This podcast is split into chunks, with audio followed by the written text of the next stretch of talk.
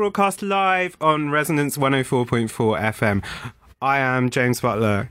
1.5 to stay alive. That is the message we got from the report of the International Panel on Climate Change, and indeed the message that we've had from activists in the global south for some years. How do we do it? Is it time to break the law? And what might a world no longer ravenously feeding on carbon look like? Uh, to discuss these questions and more, I am joined in the studio this week by Guardian columnist, author, and prophetic voice in the wilderness, George Monbiot, who has long been farther sighted than many in the media class about the predicament we're in and uh, has written extensively about how we might st- save ourselves and many other animals from extinction. George, welcome to the show. Thanks, James. I want to start with the recent launch at a demonstration in Trafalgar Square of something, an organisation, a movement, uh, a politics calling itself Extinction Rebellion. You spoke at that demonstration. I know you've been involved. Just tell me what it's about. Mm. Well, th- what attracted me to it um, is that its aims are commensurate with the scale of the crisis we face. I mean, we face an existential crisis. It's not just climate breakdown, though that's the most obvious aspect of it. It's total ecological breakdown. Uh, all the Earth systems are heading in the in, in the same direction. Um, right over the cliff mm. um, as a result of our massive increase in resource use driven by capitalism, which drives completely unnecessary consumerism, um, controlled by corporations who insist that their shareholder value is more important than the survival of the living planet and the survival of humanity. and what I've seen in response is a whole lot of tinkering, is lots of NGOs, conservation NGOs, environment NGOs, people within the media, people within government saying, well, we can just do a little tweak here and a little tweak there and maybe have a bit of corporate social responsibility and perhaps it's not a good idea to roll back that regulation and things. God's sake, guys, this is a planetary emergency. What are we doing? Mm. Where is everybody? And when Extinction Rebellion launched, I thought, oh, here they are. This is what I've been waiting for. Mm-hmm. And I was just really excited. Even the name itself, Extinction Rebellion, yeah, that that says what we need to do. And then to hear that the aim is to get hundreds of people arrested to show how serious we are, you know, to show this is a serious issue, to take non-violent, disruptive, direct action to shut down some of the big corporations who are doing the damage to us and to the rest of the living world obviously shut them down temporarily, um, but make a huge statement in doing so to take direct action in defence of the living world. This this is exactly what we need to do, and the reason we need to do it is that it's only when you're prepared to show that you are up for making a sacrifice that other people see this is the big issue that you say it is. Because if if you're saying it's a planetary emergency unless we completely change course, we're all going to die, and I'll carry on sitting behind my laptop and writing articles, or um, perhaps we need to send a postcard to our MP, then there's cognitive dissonance mm. uh, between the the claim you've made and the action you're taking to to prevent that from happening. But if you say it's a planetary emergency, and so some of us are prepared to go to prison in order to try to stop it, then people sit up and say, oh, right, it must be serious. Mm. And this has been fundamental to successful campaigning throughout history. You know, not just suffragettes and civil rights and anti-apartheid and and um, the uh, Indian salt marches, marches and all, all the rest that we're so familiar with, but you know, going back centuries and centuries, whether it's the diggers and the levelers, um, you know, whether it's the religious revolutions, you know, you look at the mm. early Christians, people took them seriously because they were prepared in those cases to put their lives on the line mm. as, as well as their liberty on the line. And that's what lights the flame. Mm-hmm. So, what did you make of? So, I wasn't able to be at the demonstration working, as Mm. these things go.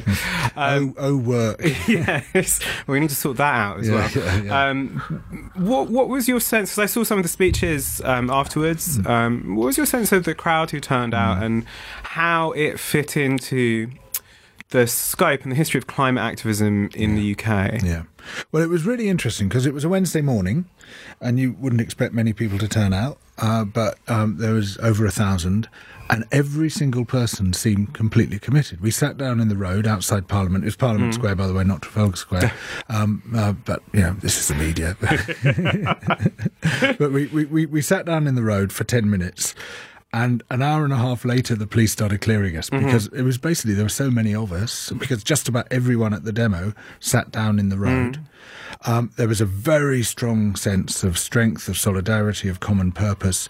But what I found really interesting is that nearly all the protests that I've been involved with, and this goes back a very long way, sort of 30 years of professional troublemaking, really, um, um, have been led um, almost entirely by young people.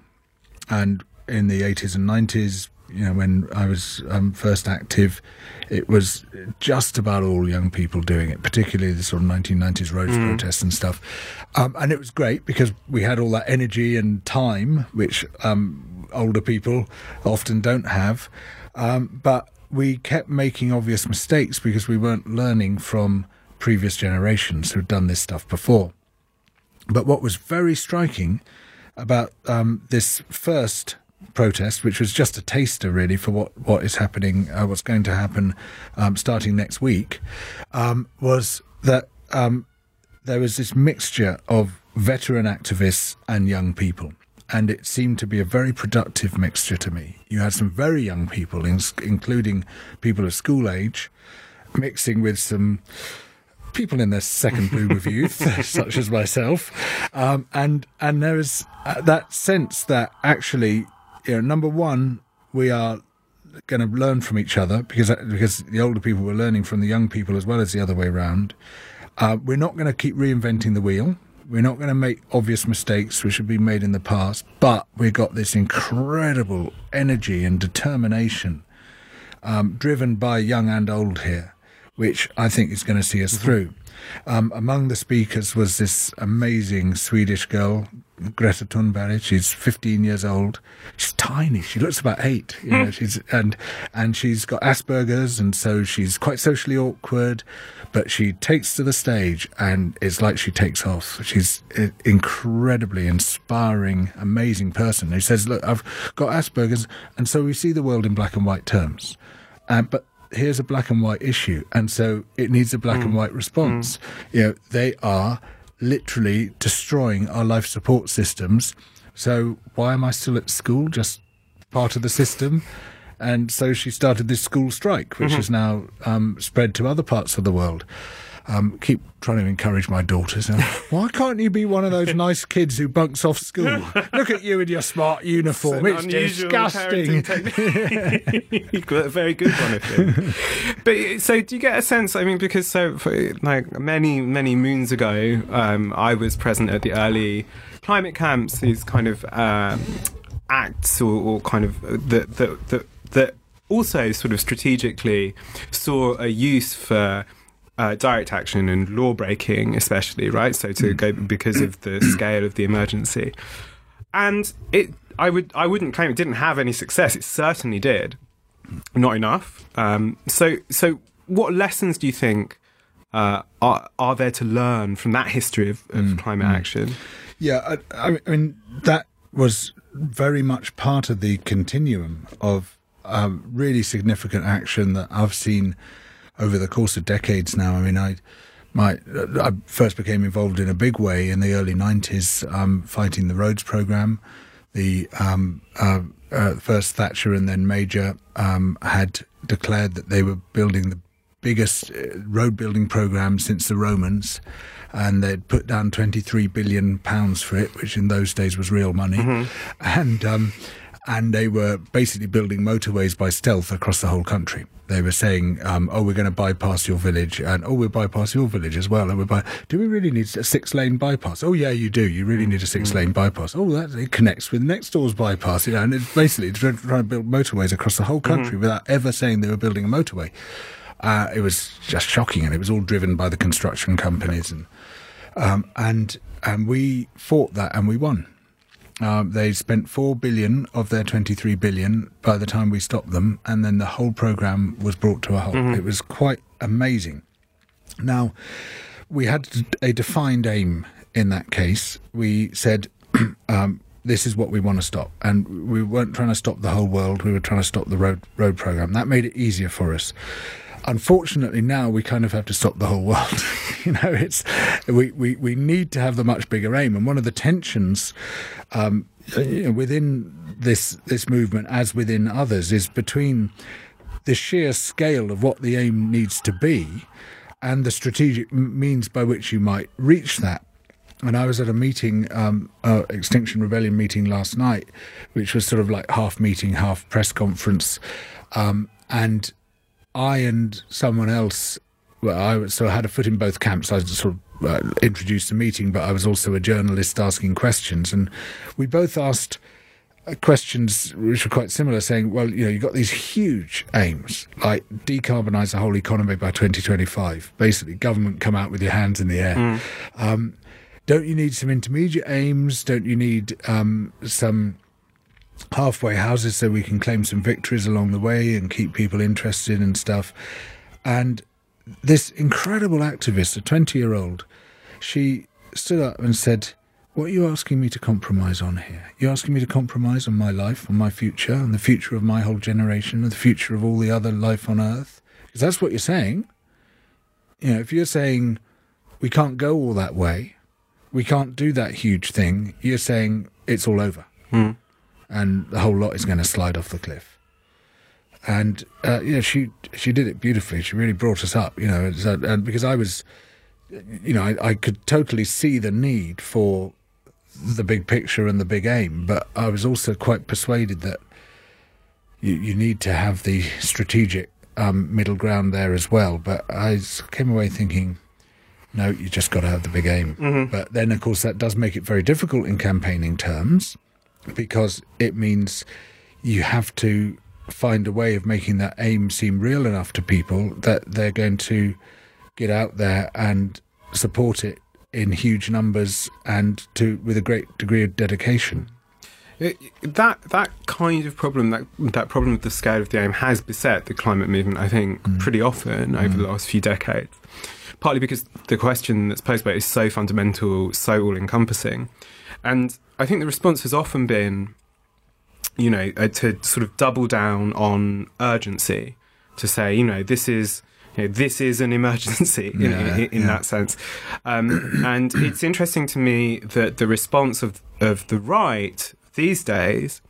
So, from my sins, I was looking on the Guido Fawkes website last night, and what was interesting is that Never good for your yeah, mental no, health. really awful. Really, I mean, I've I haven't delved into the comments section, Mm. um, but he, you know, or whoever was writing it, sort of put together all of these. You know, we have ten years to save the planet. We have, you know, it was Gore in 20, 2008, so a decade ago, or from from before. So, so, so there is obviously this kind of rhetorical drive to put it in these comprehensible emergency terms, and you know, obviously, other than giving the right some talking points when you know we happen to still be alive ten Yeah, years yeah, later, yeah, Um, th- there does seem to me to be a question here, and I know you've written about it recently about that tension, I guess, between you know guilt or uh, you know urgency or alarm or panic.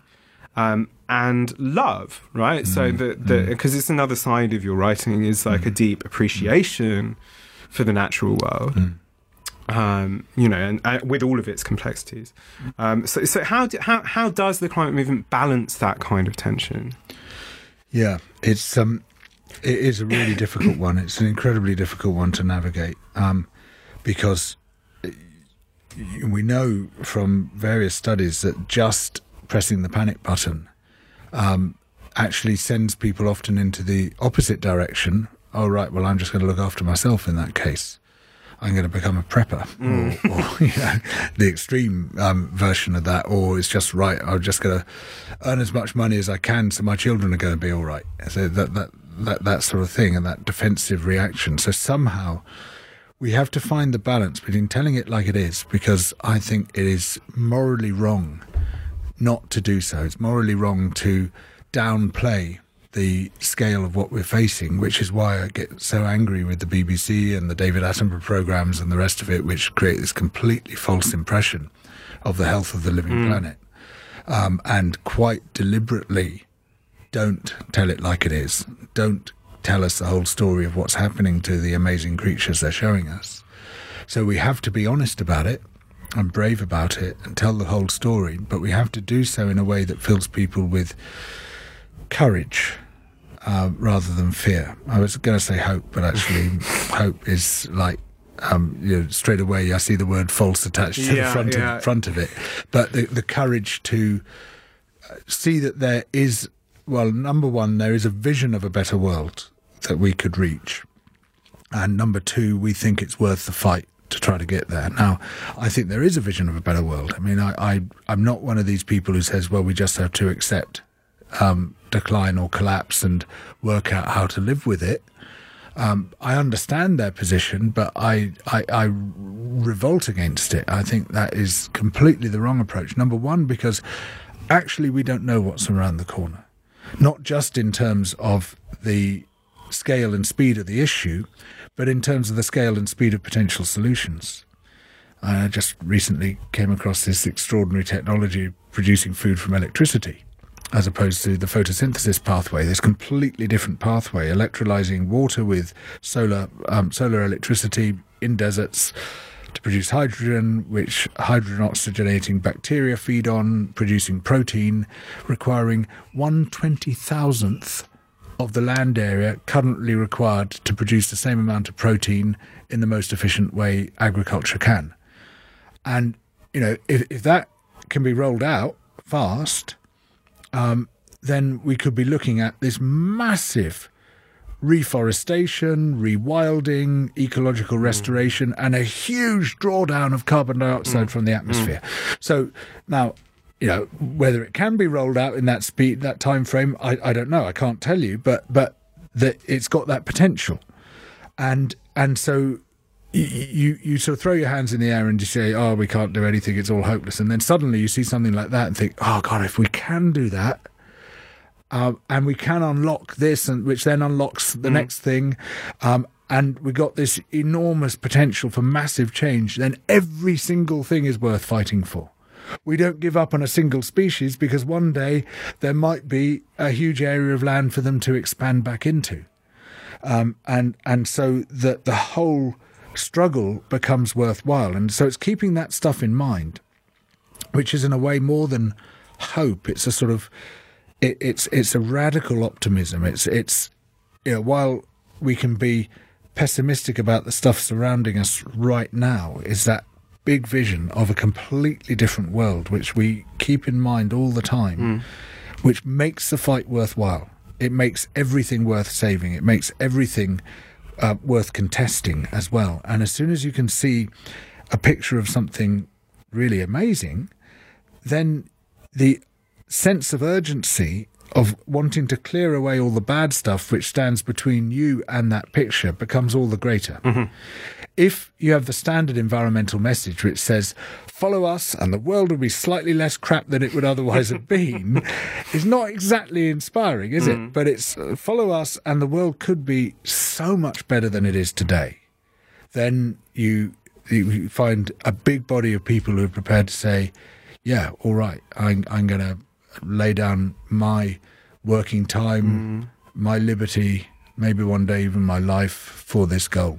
This is it's such a it's such a striking difference from the sort of caricature uh, sort of dour left environmentalist mm. who says, you know, the world's going to hell in a handcart. Um, you know, uh, don't uh, don't use straws or yeah, yeah, yeah. whatever all of that stuff um, and it's really it's really striking to me because because one can imbibe that sort of caricature even while not believing it mm. so it's always I think impressive to hear people talk about actually the the radical potential Hmm. of technology. Because I mean technology to me is uh, I I, I you know I, I mean I'm sitting here speaking into a piece of technology you know or, or, you know looking at my notes on on a laptop you know full of rare earths and Hmm. that's hmm. designed to fall hmm. apart in five years. Hmm. You know, believe me I see the nightmare side of technology.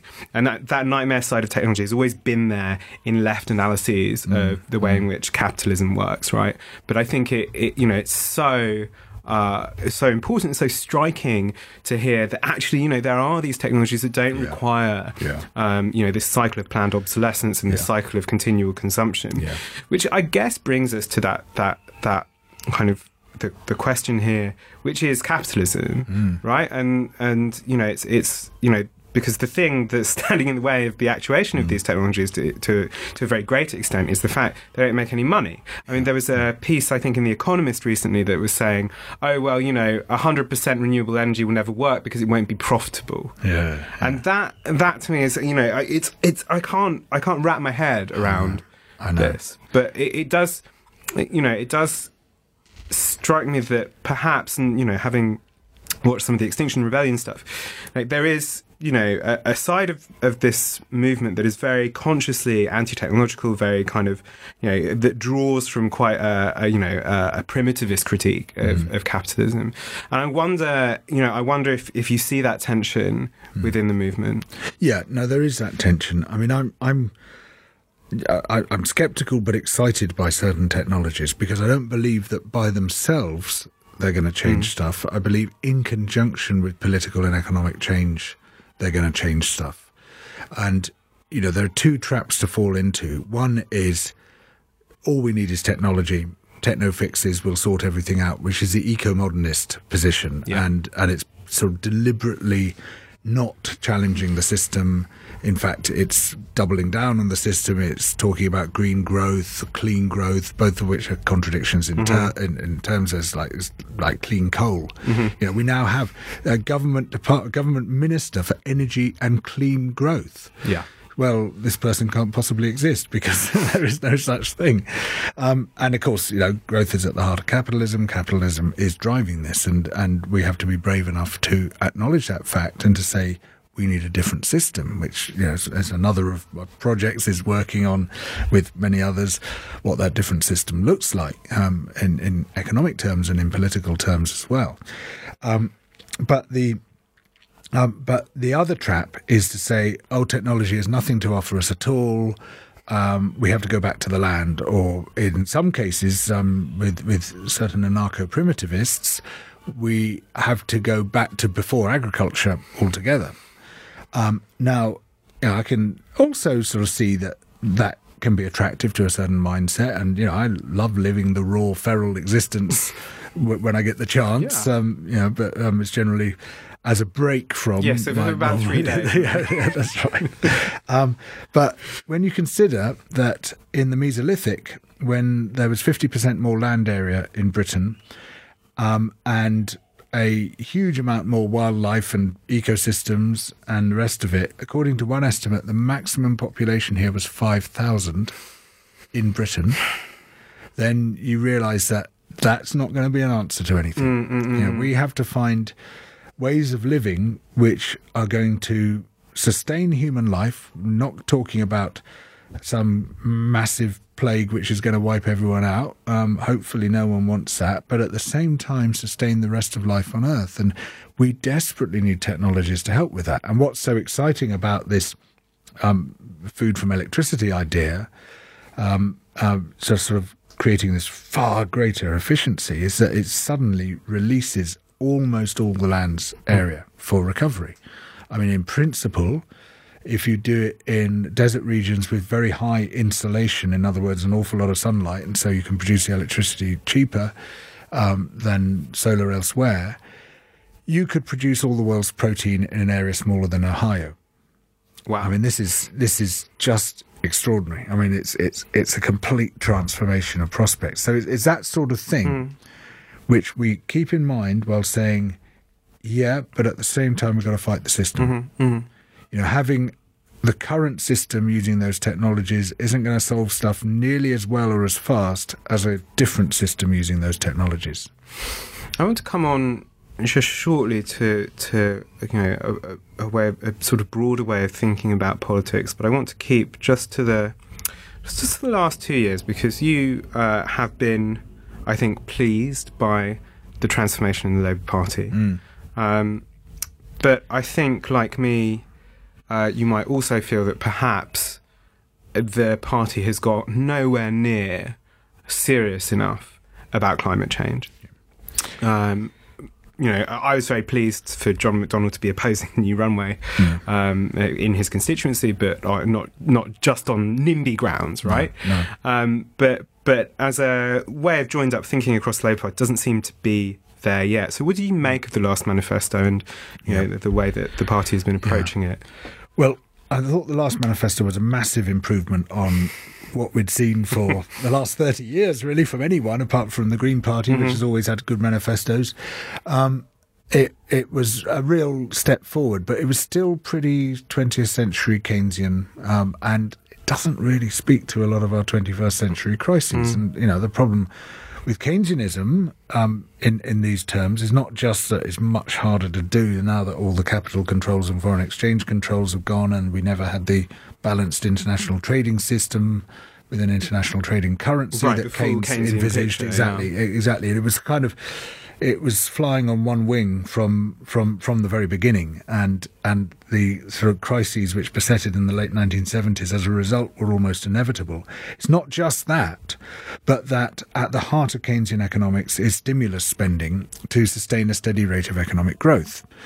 Um, and sure, they try not to let it get beyond a certain point, although that bit always gets always gets forgotten. But you know, Keynes was very clear that economic growth should be at a at a steady rate, but not it shouldn't go wild. Otherwise, you create a boom bust economy.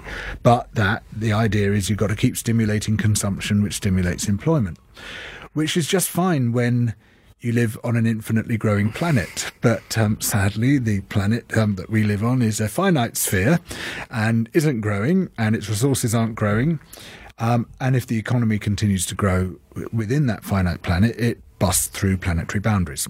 Um, this isn't even economics, this is physics. this is very, very simple stuff, which is so simple that economists are incapable of grasping it. Um, and um, and we've already transgressed some of our key planetary boundaries, um, and um, we are heading very close to a lot of the other ones, um, and yet, three percent growth, which is what everyone seems to aim for. That means doubling the economy in 24 years. So if we've already broken through those planetary boundaries, and then we want to double it all, and then we double it again after another 24 years. So that's four times the economic activity we have today in 48 years. Uh, it, it simply can't be done. I mean, it physically can't be done uh, because this whole notion that we can decouple um, economic activity from material resource consumption just does not stand up. There's nowhere on earth has yet done it, and there's even the theoretical possibility of absolute decoupling is not there. Even relative decoupling, you know, so so less resource use per unit of economic growth rather than less overall resource use, is only demonstrated in a few places at a few times. It's not a, a general, um, y- or not a universal feature of of of economic growth in capitalist systems, um, or indeed in any system, and so basically growth is the driving problem here, but an a Keynesian system, which is growth based, is not going to be a solution to our 21st century crises. So, in that respect, Labour has been, at any rate, backward looking. I think that might be changing. I think there's a lot of interesting new thinking going on within Labour. I think they're still really weak on environmental issues. Can you name the Labour environment spokesperson? No. No, no, no one can. I mean, it's it's quite a remarkable thing. I speak to seasoned environmentalists all the time, and, and it's like a game I play. N- name the environment spokesperson. I have to remind myself once a week because she's just not there. Yeah. Yeah. Um, she's Sue Hayman. I'm sure she's a perfectly decent person, but I never hear a squeak from her. And you get everyone knows what Michael Gove is doing for the Conservatives uh, with his environmental policies, which always sound quite good and then never happen. But but um, yeah, he's making the whole running Mm-hmm. almost unopposed, Mm. and then weird things happen, like with the agriculture bill, um, where Gove is now way to the left of Labour. In terms of their policy, because um, um, the Labour shadow um, um, d- department uh, basically got completely nobbled by the National Farmers Union and has come up with this thing: oh, we need to keep paying landowners huge amounts of money to be landowners, and it's like, yeah. what on earth is going on here? It's really crazy. And what what it is is that it's under resourced. Labour hasn't put enough time and trouble into making sure it's across environmental issues. Um, it's not really thinking hard enough about it. It's it's it remains the craggy island of politics. That is the problem. You know that that for years, DEFRA, the De- Environment Department, has been the punishment posting of politics. It's where all the defrocked priests get sent.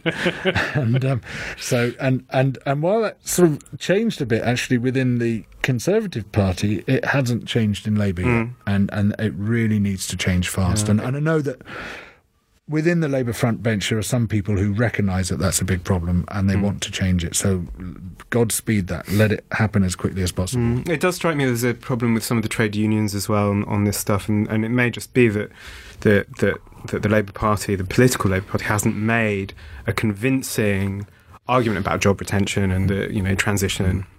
Um, and I think that can be done better. Yeah. But it was so depressing to see, you know, the the you know GMB coming out for, you know, new runway, and Oh, this, you know, this, God, this kind of stuff. It, it, Yeah, it, I find like- it very difficult. And so I wonder, actually, on that stuff, what what you see maybe the the role um, of of the Green Party in in in you know if the Labour Party has moved to the left, you know. Where does the Green Party find itself in, in, in this respect? It is a difficult place for them because you know, I'm a massive admirer of them. They've done, um, they've been incredible for a long time. They've got the most fantastic representatives, Caroline Lucas being the obvious one, but there are a lot of other really great people in the Green Party. And their policies are what we need in the 21st century, and they're way ahead. But in our ridiculous first past the post system, um, they really struggle to get a footing in politics that they deserve. and so I find myself throwing in my lot with Labour now, um, though I'm a natural Green, um, simply because I want desperately want Labour to win the next election, um, so that we can actually have some sensible conversations about everything. Whereas at the moment it's just impossible because you know, the whole country is in the service of money and power. Um, the big business says um, uh, it wants something and it just gets it. Um, and and we that needs to change on every single level. It's crippling us. It's destroying us. You know, why haven't we got decent housing? Why do we have runaway inequality?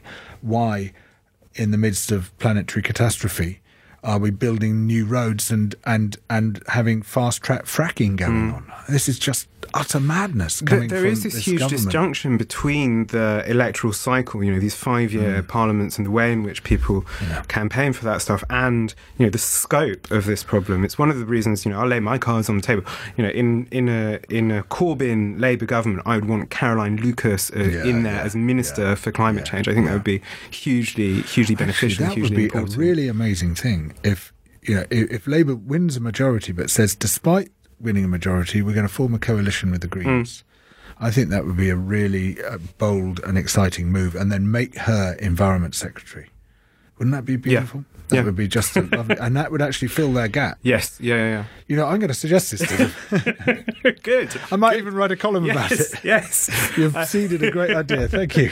Um, I, w- I want to move on and, and talk a bit about um, some of the wider thinking you've been doing over the last few years, and especially there was a book I think a couple of years now, uh, a, a couple of years ago now, After the Wreckage, which I thought was really striking as an intervention on the way in which we think about politics and think about the large scale things. And one of the things that that comes out of it is a, is a real attention to the kind of stories we tell about how politics happens, about how political change happens. Uh, maybe you can just tell me a bit about why narrative is so important to you, and just just because I think sometimes political operatives and political specialists sometimes see politics as kind of zero sum technical game, which is ultimately moved by by money. It's ultimately moved by you know, the economic bottom line. And sure, I mean, I don't think that accounts for great historical mm, mm. Uh, moments of revolution, but but but you know, there, I guess there are two critical charges to it. Like one that it's airy fairy or unimportant. I think that's a mm. substantial mm. one. But two, that it can tend towards a kind of mystification. Yeah. people are so naive about this. I think you know, it's just uh, we only need to operate at the level of policy, but actually, what you need to operate is at a much deeper level. And I became very interested in this because I realized that the reason we're stuck with neoliberalism, despite its evident and imminent failure, um, as demonstrated by the 2008 crisis, but everything else as well, um, is that we haven't produced a new story with which to replace it. Um, and we are creatures of narrative we, we use story as a shortcut to understanding the world because there's too much data coming at us to do it as a scientist or a mathematician would try to understand the world. Um, e- even in early evolutionary history, ecosystems are tremendously complex things, social relations are tremendously complex things. Even then, the human brain was a tremendously complex thing. If you try to interpret the world by saying this stream of data is telling me that, this stream of data is telling me the other, and there's this and there's that, and I need to. You you wouldn't get out of bed in the morning.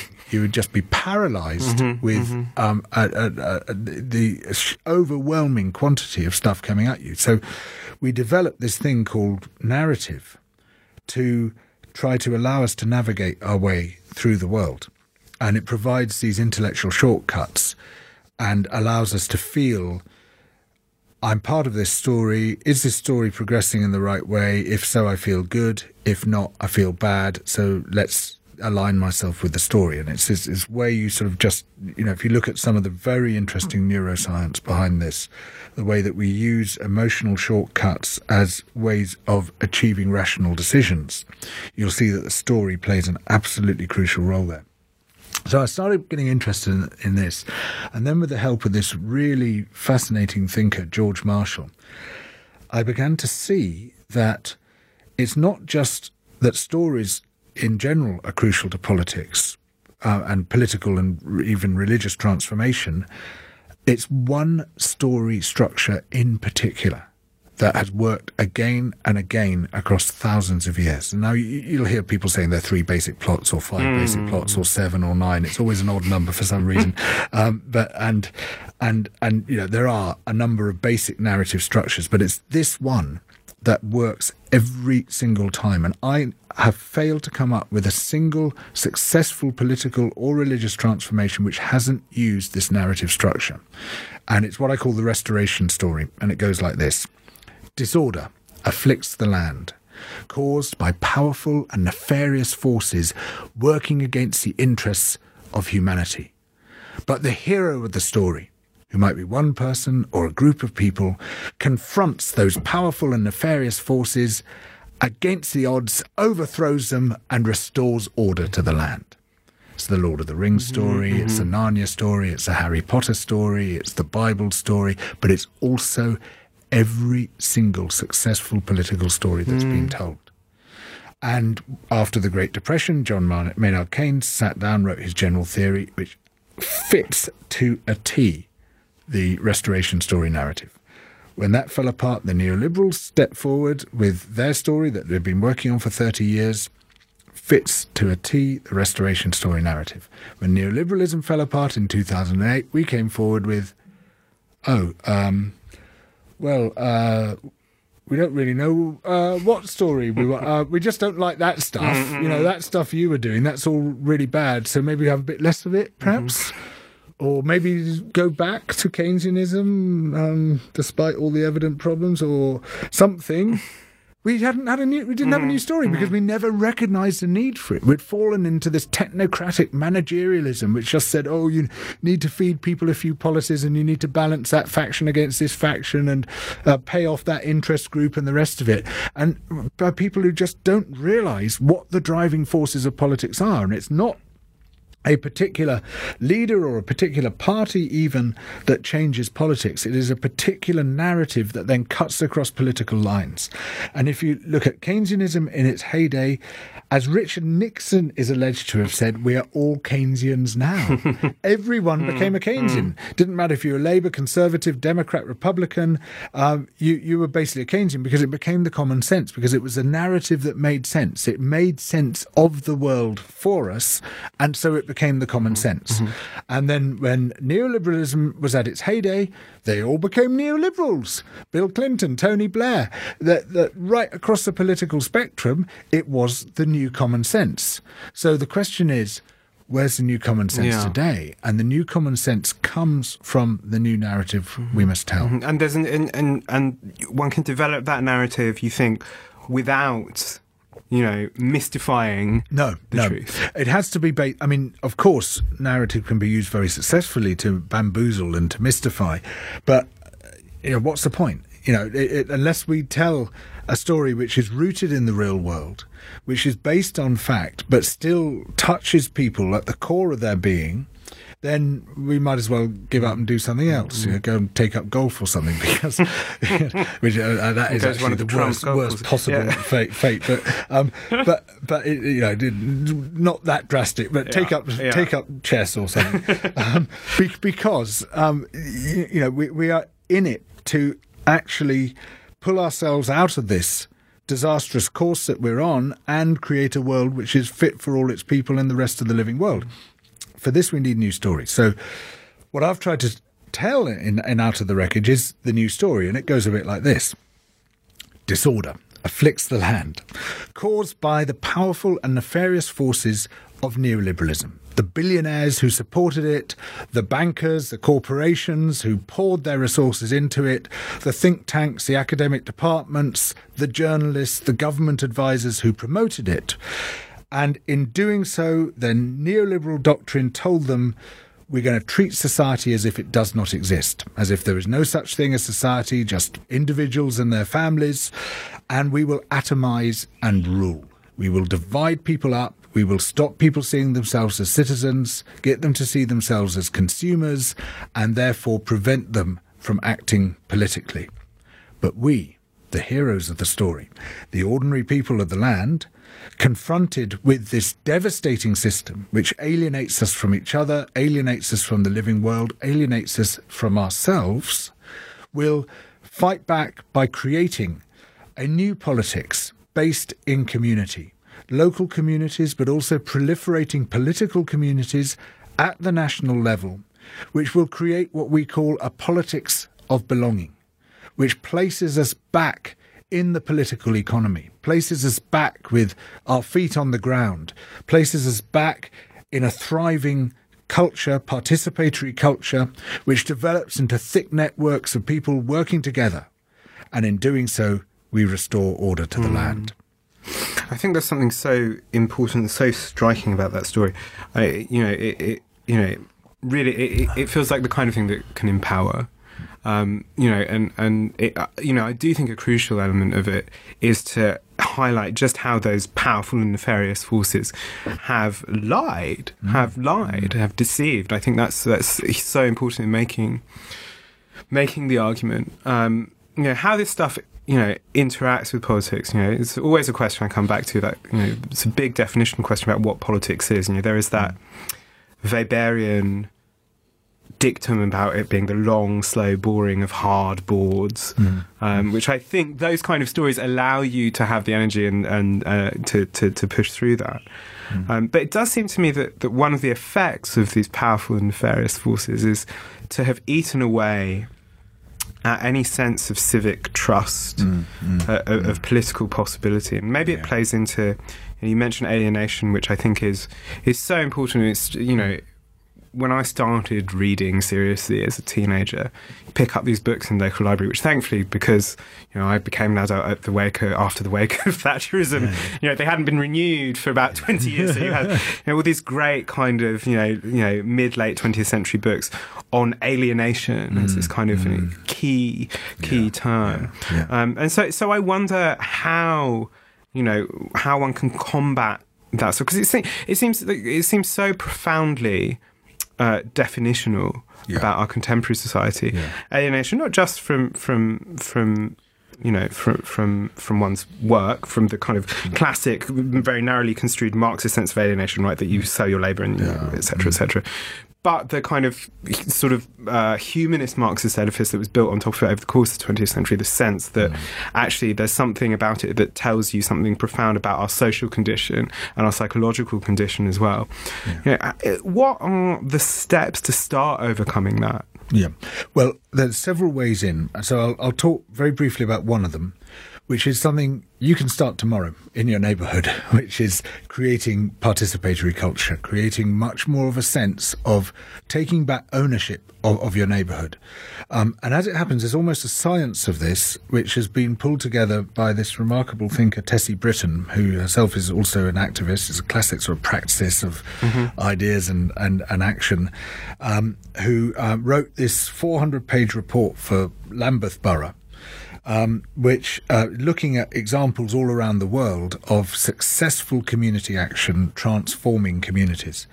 And what she shows, and I've seen, I've just been recently in Holland and Belgium looking at some of the examples that she mentioned, among others, um, is that um, what you need to do is have a mixture of some of the sort of deep dive activities which require quite specialist people who are going to put a lot of commitment into it, but also low threshold, low commitment activities. Classic example is eating together. You know the etymology of the mm. word companion? Companes Part- part- with yes. bread. with bread. It's fundamental, fundamental to good fellowship, eating together. So, you know, this big lunch thing where mm, everybody mm, puts out the tables. Uh, 18 million people did it last year, you know, all e- eating together in the street once, once a year. But, you know, you can extend that into other areas too. Um, and, and what she found is that once you get about 10 to 15% of people involved in activities, you get this sudden coalescence and it just poof, go, it becomes the norm to be involved in community activity. And then what you've done there is create a sort of fertile seed bed for a lot of the other stuff which I'd like to see happening. One of them is participatory democracy. Mm-hmm. Classic example being uh, what's going on in Reykjavik now with this uh, Better Reykjavik program, where basically the people run the city. It's really exciting. In the wake of the financial crisis, you know, there's this recognition that everything we've been doing so far has been wrong. You, you know, it ripped Iceland apart. Yeah. Um, and and we've got to just do this on a whole other basis. And so the Pirate Party and others they set up this scheme whereby anyone in the city can put forward an idea for its improvement. The rest of the citizens vote on that idea. The top ones then get passed to the council, which um, has to either accept them or produce a really good reason with all the sort of reasoning shown for rejecting them, which is crucial to trust. You mentioned trust, which is absolutely essential to civic functioning. And people's trust in the system depends on having a really good reason for not doing it. You know, that, that's, that, that's, um, it turns out to be amazingly important. And so successful has this been that two thirds of the city's population are active participants, you know, running the city. Hmm. So what you see there is a blending of participatory and representative democracy, which is, I think, think is exactly what we need. We have this crazy system at the moment where Theresa May was saying, well, you elected me last year, so I can do this. So we say, well, number one, I didn't elect you, and number two, I, I wouldn't ever have elected you to do that, which wasn't even in the manifesto. And had it been in the manifesto, I wouldn't even have read it because everyone was talking about this and that uh, instead. And this whole idea that we've got this presumed consent, this mandate arising from one cross, one day on a piece of paper, which 30% of the population happen to put in one box. Therefore, for the next four or five years, we can do whatever the hell we hmm. want. It's just insane. That's no way to run anything. I mean, it, So you mix it with the participatory system, and then things start to change in a big way. Yeah, I just striking how, how powerful the executive is in Britain. I don't think often people recognise, you know, that the fused system of government means that the executive, you know, i is is astonishingly powerful when it wants mm, to be. Mm, there mm. are, you know, we've seen the occasional bit of parliamentary activity to, to attempt to hold it to account, but frankly, I mean, you know, it, it, it, it's really striking Britain. Now, now look, there, there's an argument that's often made that actually, if that were in the hands of the left, it could be a good thing. What well, you no, you know, I, I'm really suspicious of that approach. You know, and I know Labour's very keen on first past the post because it wants to keep that concentrated power. I think John McDonnell is. Uh, uh, yeah, yeah. Um, I, I haven't yet seen anything from Yeah. Corbyn in favour of, um, of of proportional representation, um, but they are getting very keen on radical devolution, which suggests an interest in participatory democracy. So things might be changing. Um, I've, I live in hope with Labour. Actually, I think there's a lot of interesting thinking going on there at the moment. Um, but you know, that's just step two. Then there's also participatory economics, participatory budgeting of the kind that was pioneered in the Brazilian city of Porto Alegre.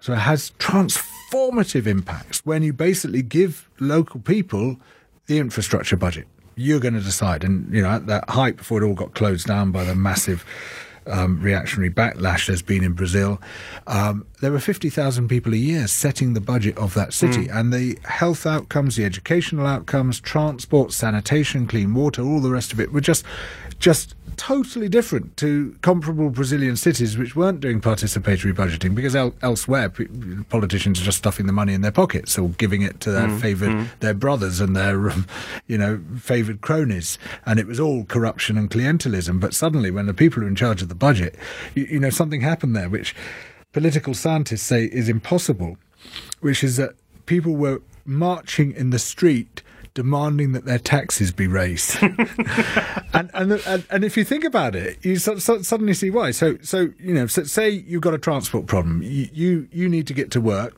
but you live in a favela which is uh, two hours away. Um, if you get into a traffic jam, um, you if you walk, it's four hours away. So you buy yourself a car.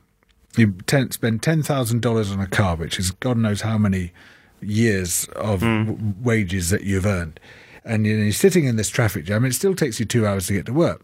But if instead you can give two hundred dollars to the local government uh, as uh, to build a, a, a rapid mass transit public um, uh, system, a tram system or a trolley bus system or something, you're getting to work three times the speed you previously were on one fiftieth mm, mm. of the amount of money. Well, why not spend this money publicly? It makes no sense to be hoarding it and trying to solve your your your, your problem But it requires overcoming a cynicism about the possibility of a functioning public sphere. and what uh, overcomes the cynicism yeah. is the participation. Yeah. That's the key thing. You're absolutely right. You know, and, when you say cynicism on one side, trust on the other side, to build trust and overcome cy- cynicism, it's the people who have to be in, Mm-hmm. in charge. So that's just like that's like step three. But then there's. Um, you know, we need to see, I think, a mass transfer of resources from the private sector into the common Mm-hmm. sector. Because you know, previously we were talking, you know, we, we've got basically we need to build alternatives to capitalism. And to my mind, the most exciting alternative is the commons. It's not communism, it's not capitalism. It exists in an economic sphere of its own. And it's completely neglected in political and economic discourse.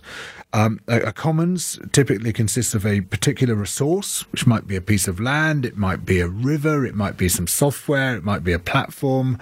Um, uh, it consists of the community, the very specific community which controls and manages that resource, and it consists of the rules and negotiations that community develops for that purpose.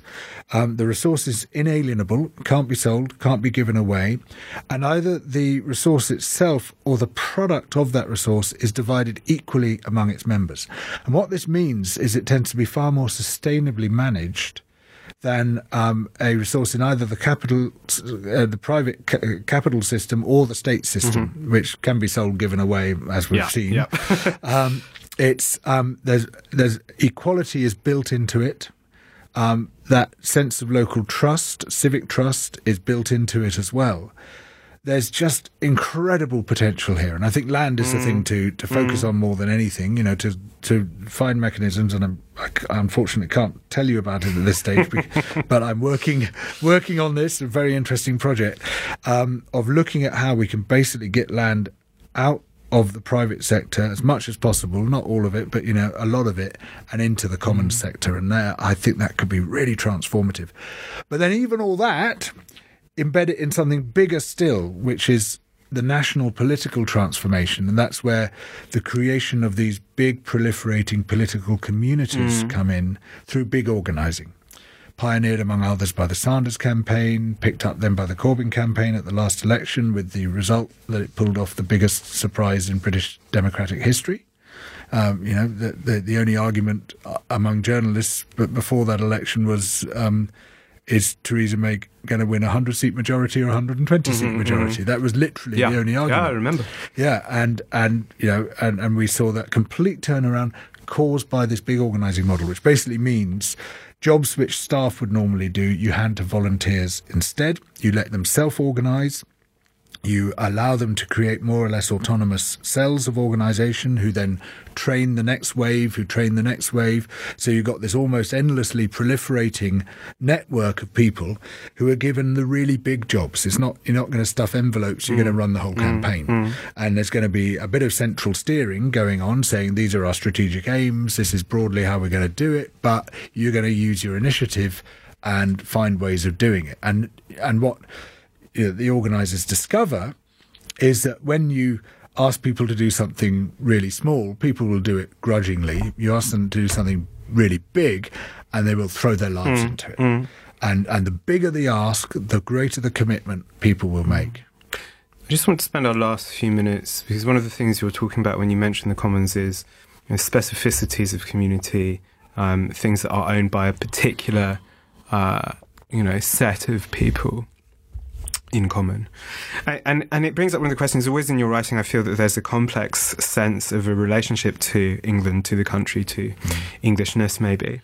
And you talk a bit about rootedness uh, mm. in, in the book mm. and that, that sense of belonging. We're in a very strange moment, I think, where you know there we have the rise of nationalist and xenophobic forces here. We have them, you know, worldwide as well. So I, I guess that that my my question is, how do you think about the nation? And how do you think about rootedness? Hmm. And how do you think about belonging hmm. while drawing the venom of exclusion and racism out of it? Yeah, well, this is a really cru- crucial question. It's very interesting. There's only two words which really cross the whole political divide, and they are community and belonging. Just about everyone, whether they're on the left, the right, middle, will say, "Oh yeah, I like community. I like belonging." We might mean slightly different things by them, but at least there's a common language. At least, you know, given that most people are now floating voters, that people might have voted um, for for Obama and then for Trump and then for Sanders, you know, is it's you know there's there's huge um, swings taking place. We have to be able to talk a, a common language in some way, and those are the words that I would focus on. It's very interesting that both Edmund Burke and Thomas Paine said almost identical things about the crucial role of community in politics, even though they hated each other's guts in every other respect. Um, and now, the reason for this is that these are fundamental human needs, as fundamental as food and drink. We can't cope alone, which is why solitary confinement is such an effective form of torture.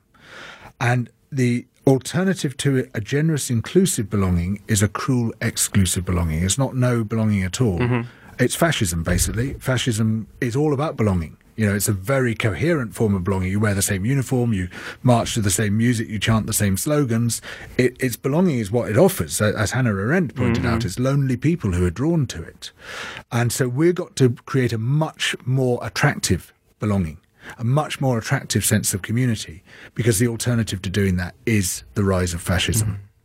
I think that's uh, you know really striking, and I, I think you know I, it's it's really noticeable to me when I think about England. I, I I'm reminded of something Raymond Williams says about you know crossing uh, England and seeing you know the enclosure and the history of England written in its nature. And I Mm. Think one written in the land. yeah, and Yeah. it's something the left often um, neglects. It feel, feels we awkward forget about it. Yes, we do feel awkward about it. But you know, why should Englishness belong to the right?